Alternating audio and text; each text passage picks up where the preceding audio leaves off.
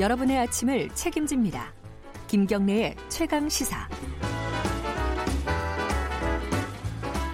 매일매일 가장 핫한 스포츠 소식을 가장 빠르게 전달해드리는 KBS 스포츠 취재부 김기범 기자 나와 있습니다. 안녕하세요. 안녕하세요. 어제 야구가 그렇게 네. 재밌었다고요? 야구 격언 크게 두 가지 있습니다. 야구는 9회 말 투아웃부터 예. 그리고 끝날 때까지 끝난 것이 아니다. 요게 저, 저 전설의 메이저리그 요기베라라는 선수가 얘기했던 아, 언제 끝나는. 거예요, 도대체? 자, LG가요. 9회 말 투아웃 예. 상황에서 경기를 뒤집었습니다.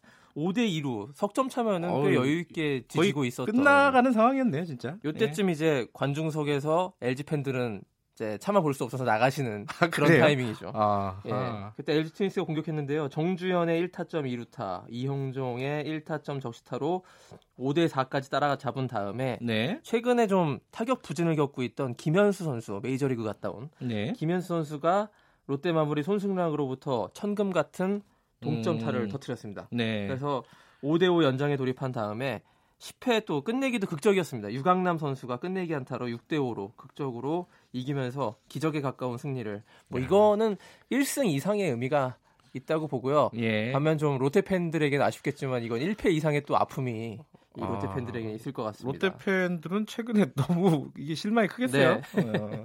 그래서 LG가 이제 5승째를 거두면서 공동 3위가 됐고 네. 자, 근데 주말 3연전 하잖아요. 네. 금토일. 여기서 가장 진짜 승자는 두산 베어스였습니다. 어. 어제 삼성전에서 9대 4로 승리를 하면서 어제는 뭐 어, 지난 시즌 정규리그 MVP 김재환 선수가 말로 홈런까지 터뜨리면서 네. 예, 9대 4로 이겼는데요. 주말 3연전을 싹쓸이했습니다. 그래서 음흠. 그 공동 선두로 SK와 올라섰는데요. SK와 두산이 작년 한국 시리즈 예. 두 팀이잖아요. 역시 두 팀이 초반부터 일주일 지났는데 야구가 개막한 지 네. 강세를 지금 이어가고 있습니다. 네. 프로 축구 소식도 알아보죠. 수원이 첫 승을 거뒀다. 이게 네. 뭐 의미가 있나요? 그러니까 1승 자체가 별로 큰 의미가 없을 건데 수원이 1승이라는 거에서 좀 의미를 예, 찾아봤는데요. 어, 어, 예. 이 원래 수원 하면은 FC 서울과 함께 프로축구의 양대 산맥입니다. 아하. 그러니까 예. 그 유럽 축구에 스페인의 레알 마드리드, 바르셀로나가 있다면은 한국 프로 축구에는 서울과 수원이 있는데요. 이 음. 라이벌전이 이제 슈퍼 매치라고 불리면서 굉장히 막 구름 관중도 오고 예. 그런 matchup인데 요즘에 수원이 특히 많이 작년에도 서울도 강등권까지 가지 않았습니까? 예, 예, 맞아요. 수원도 참 몇 년 동안 침체를 벗어나지 못하고 있어요. 이 수원의 모군한이 음. 삼성인데 네. 삼성에서 예전과 같은 좀 대대적인 투자를 안 하거든요. 그래요? 선수를 좀 음. 많이 영입을 해줘야 되는데 그렇지 네. 않기 때문에 좀 어렵습니다. 그 올해 이제 이임생 감독이 그 새롭게 지휘봉을 잡아가지고 첫 시작을 했는데 세 경기를 연속으로 패했어요. 음흠. 3연패를 달리다가 이번 주말에 지난 주말에 처음으로 1승한 겁니다. 네. 어제 이제 염기훈과 타가트 선수 연속골에 힘입어서 인천 유나이티드에게 3대 1로 승리했는데요.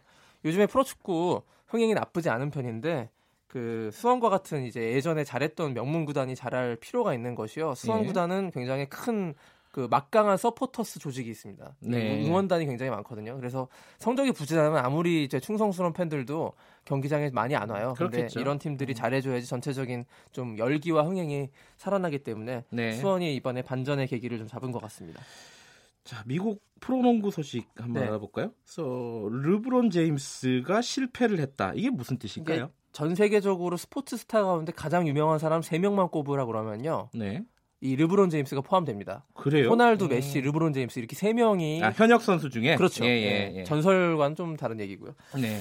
그런데 르브론 제임스한테는 역시 성공과 실패의 기준이 좀 남다른데요. 네. 플레이오프에 진출하지 못한 것 자체가 굉장히 큰 실패로 아하. 이제 받아들여지고 있는 것이에요. 우승 못하면 실패다 이런 네. 뜻이군요. 개인 득점 순위도 지금 NBA에서 5위 정도를 달리고 있는데 나쁘진 네. 않거든요. 네. 그런데도 이제 이 팀을 속한 팀을 플레이오프에 진출시키지 못했다. 이건 실패다. 이렇게 얘기가 되고 있습니다. 예. 르브론 제임스가 저기 1990년대 마이클 조던과 유일하게 비교되는 아하. 현역 선수입니다. 예. 누가 더 잘하나? 물론 조던이 좀 더 우세하긴 하지- 합니다만 음, 그 정도로 잘하는 선수인데 그 르브론 같은 경우에는 조던과는 달리요. 예. 조던은 시카고 불스라는 팀 하나에서 계속 우승했잖아요. 네. 근데 르브론 제임스는 팀을 옮겨 다니면서 그 팀을 우승시키는 우승 청부사입니다.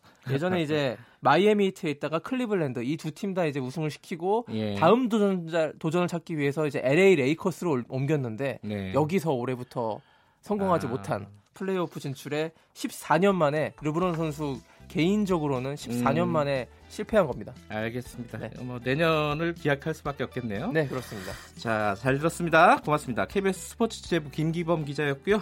KBS 일라디오 김경래, 김경래 최강시사 1분 여기까지 하겠습니다. 2부에서는요, 재보궐선거 소식 좀 알아보겠습니다. 김경래 최강시사 뉴스 잠시 듣고 돌아오겠습니다.